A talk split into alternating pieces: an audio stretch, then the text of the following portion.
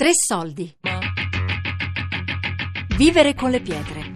Storie dalle murate di Firenze. Di Valeria Muledda. Erano slavi che però moltissimi parlavano bene l'italiano e io con questi slavi parlavo quando la mattina si andava all'aria nel cortile e ci stava un po' insieme ricordo diversi episodi eh, di questa, di, della presenza di questi slavi. Per esempio, la notte tra il 30 aprile e il primo maggio, all'improvviso io vidi da tutte le celle delle, di questi slavi che si affacciavano sul cortile buttare dei giornali eh, accesi, no? Era come una fiaccolata, diciamo, no? E poi eh, questi slavi cominciarono a cantare, ma cantavano in slavo, un inno.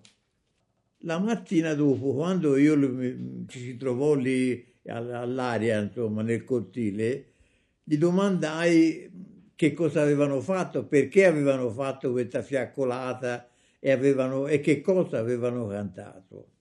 E loro mi spiegarono che era il primo maggio e festeggiavano il primo maggio, che io non sapevo neanche che significato avesse, perché ero giovane. Non, non... Quindi mi spiegarono che il primo maggio era la festa dei lavoratori in tutto il mondo e che e loro avevano cantato, sia pure in slavo, l'inno l'internazionale, l'inno dei lavoratori di tutto il mondo, insomma.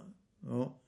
Mi ricordo che una volta fecero lo sciopero della fame perché volevano prima di tutto fare il bagno una volta alla settimana, come minimo, e poi protestavano perché quando dalle famiglie gli mandavano dei pacchi di roba, la direzione del carcere eh, gli apriva il pacco e, no, e, spesso non gli consegnava tutto quello che c'era dentro il pacco e quindi fecero prote- eh, questa protesta rifiutarono le, la sbroscia che ci davano allora come patto, eh? tant'è vero in quei giorni noi altri detenuti e non si faceva lo sciopero della fame, se si voleva si poteva mangiare quanta, bro, quanta sbroscia si voleva perché avanzava, insomma, no?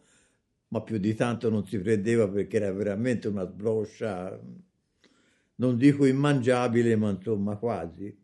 Eh, e mi ricordo che qualche volta mi davano anche a me qualcosa, tant'è vero che una volta ci fu un equivoco perché mi dettero una, una boccetta, insomma, no? con dentro un contenuto e io pensavo che fosse una marmellata. E quando la, la, l'assaggiai eh, mi accorsi invece mi, mi, mi venne quasi da vomitare e gli domandai dopo, ma che cosa era? No, ma che era? Dice, era, era un guento contro le cimici, era un grasso di marmotta da spalmare per difendersi dalle cimici, non era una marmellata. No. Eh, no, mi ricordo questi particolari perché naturalmente rimangono nella memoria, insomma, no? Ecco.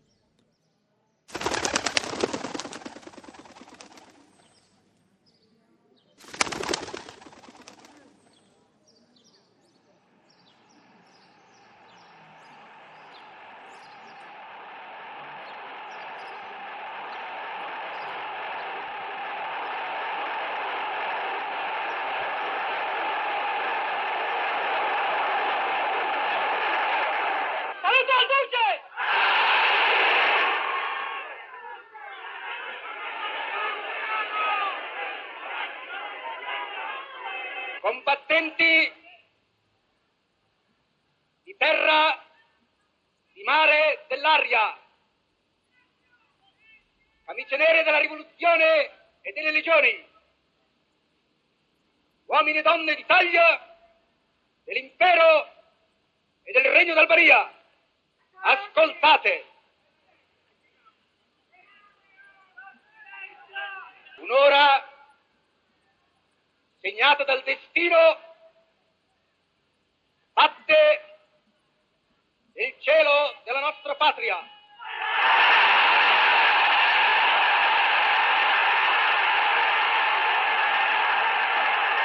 L'ora, l'ora delle decisioni irrevocabili.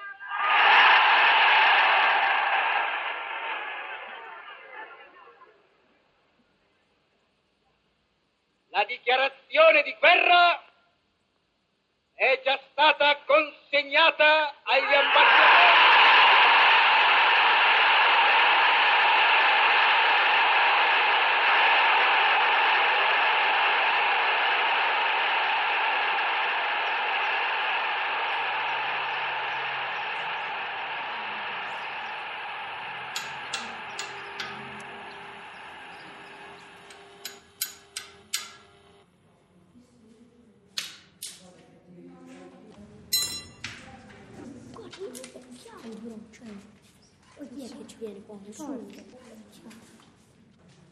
Abbiamo trovato un cucchiaio dentro una cella. Che forse gli davano un cucchiaio con la, con la zuppa e mangiavano. Adesso noi si sta salendo per il secondo piano. Senza torcia. Senza torcia al buio.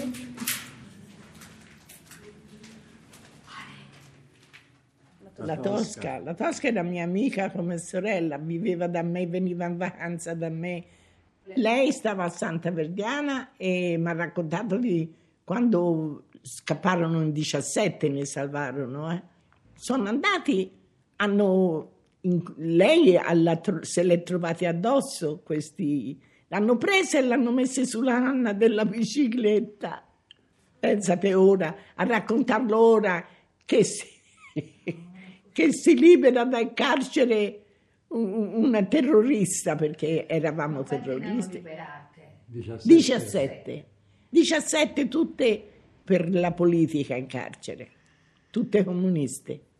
Ma Fanciullacci aveva una divisa da fascista. Ma... Sì, sì, sì, sì, certo, eh, se no come faceva a entrare in carcere? E poi ha caricato sulla bicicletta lui la Tosca e, gli, e, tutte le altre hanno salvato tutte e 17. Solo hanno parlato della Tosca perché la Tosca era proprio partigiana, delle altre se ne è parlato poco, ma c'era delle donne in gamba proprio.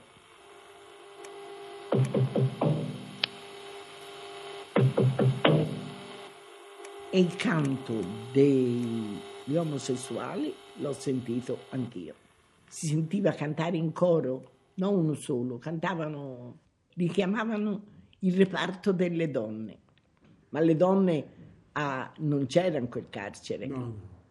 erano omosessuali che li chiamavano le donne. Le celle l'ho viste dopo io, però è da domandarsi come hanno fatto a viverci. E allora noi si sentivano da casa mia, eh, c'era solo un'altra casa e poi c'era le carceri.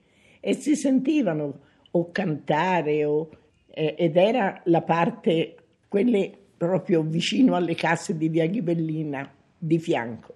Quando è morta la mamma mia era il 38 e siamo andati a vivere a, in Via Ghibellina dopo morto la mamma. Ed era dunque 39, 40, fino alla fine c'è sempre stato fino al 42 perlomeno, perché allora un omosessuale poveraccio doveva andare anche in carcere, solo per il peccato di essere stati omosessuali. E, era il fascismo così che, che aveva deciso. E questi cantavano con rabbia, cantavano con rabbia.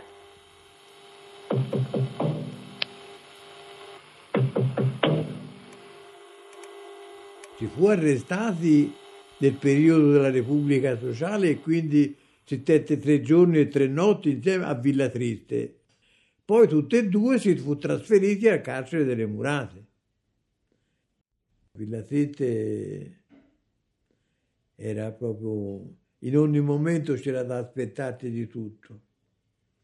Le botte e le torture erano la norma.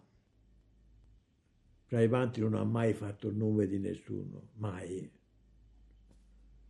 Lui ha preso un, un sacco di, di violenze, ha subito in quei giorni lì, ma non ha mai aperto bocca, non ha mai, eppure lui conosceva gli antifascisti comunisti fiorentini.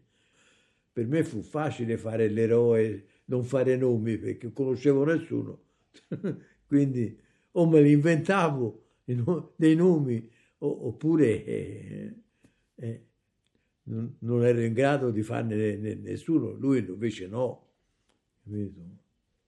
Io lo conoscevo già perché dopo il 25 luglio, con la caduta di Mussolini, all'Università di Firenze si formò subito un comitato di studenti universitari antifascisti, di cui io entrai subito a far parte e di cui entrò a far parte anche Aldo Braibanti. Quindi io l'ho conosciuto subito dopo il, il 25 luglio del 43, non la prima volta che fui arrestato. I primi giorni mi ricordo che lui non stava bene perché quando da Villa Triste ci trasferirono a carcere murate, ci fecero per, per il trasferimento, ci fecero salire su un camion che ci trasportava da Villa Triste, cioè via Ugo Foscolo, allora era, no? alle murate. E uno dei fascisti gli dette un calcio e lui da dietro per diversi giorni in cella faceva sangue, era proprio, soffriva proprio, stava male, insomma, no? Poi per fortuna piano piano insomma riuscì a superare questo, questo periodo di, di, di, di sofferenza no? e si tette insieme, ripeto, fino a che io non uscii. Capito? Tant'è vero che uscì alla vigilia di Natale, i miei mi avevano già portato i dolci, il, una, bot- una, bottiglia di vove che, che, che, mio padre aveva fatto lui in casa, no? E lasciai tutto a lui.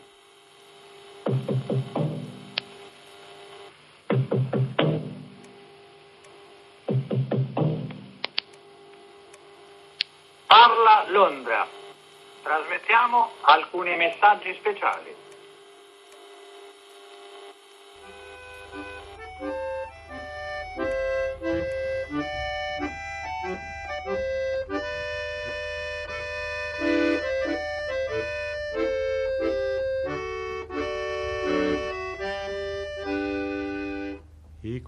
Briganti neri m'hanno arrestato, in una cella scura m'han portato. Mamma non devi piangere per la mia triste sorte, piuttosto di parlare vado alla morte. Mamma non devi piangere per la mia triste sorte, piuttosto di parlare vado alla morte.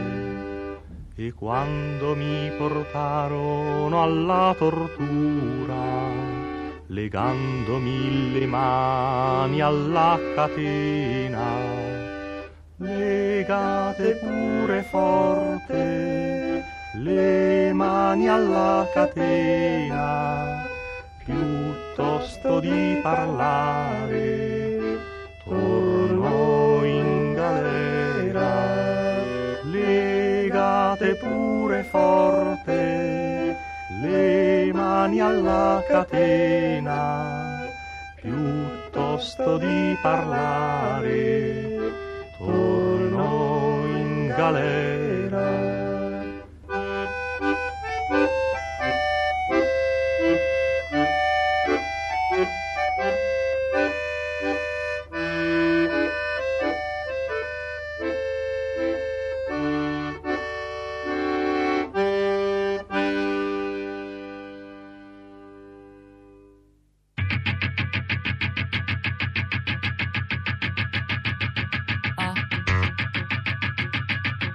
Vivere con le pietre. Storie dalle murate di Firenze di Valeria Muledda. Tre Soldi è un programma a cura di Fabiana Carobolante, Daria Corrias, Elisabetta Parisi e Lorenzo Pavolini. Podcast su tresoldi.rai.it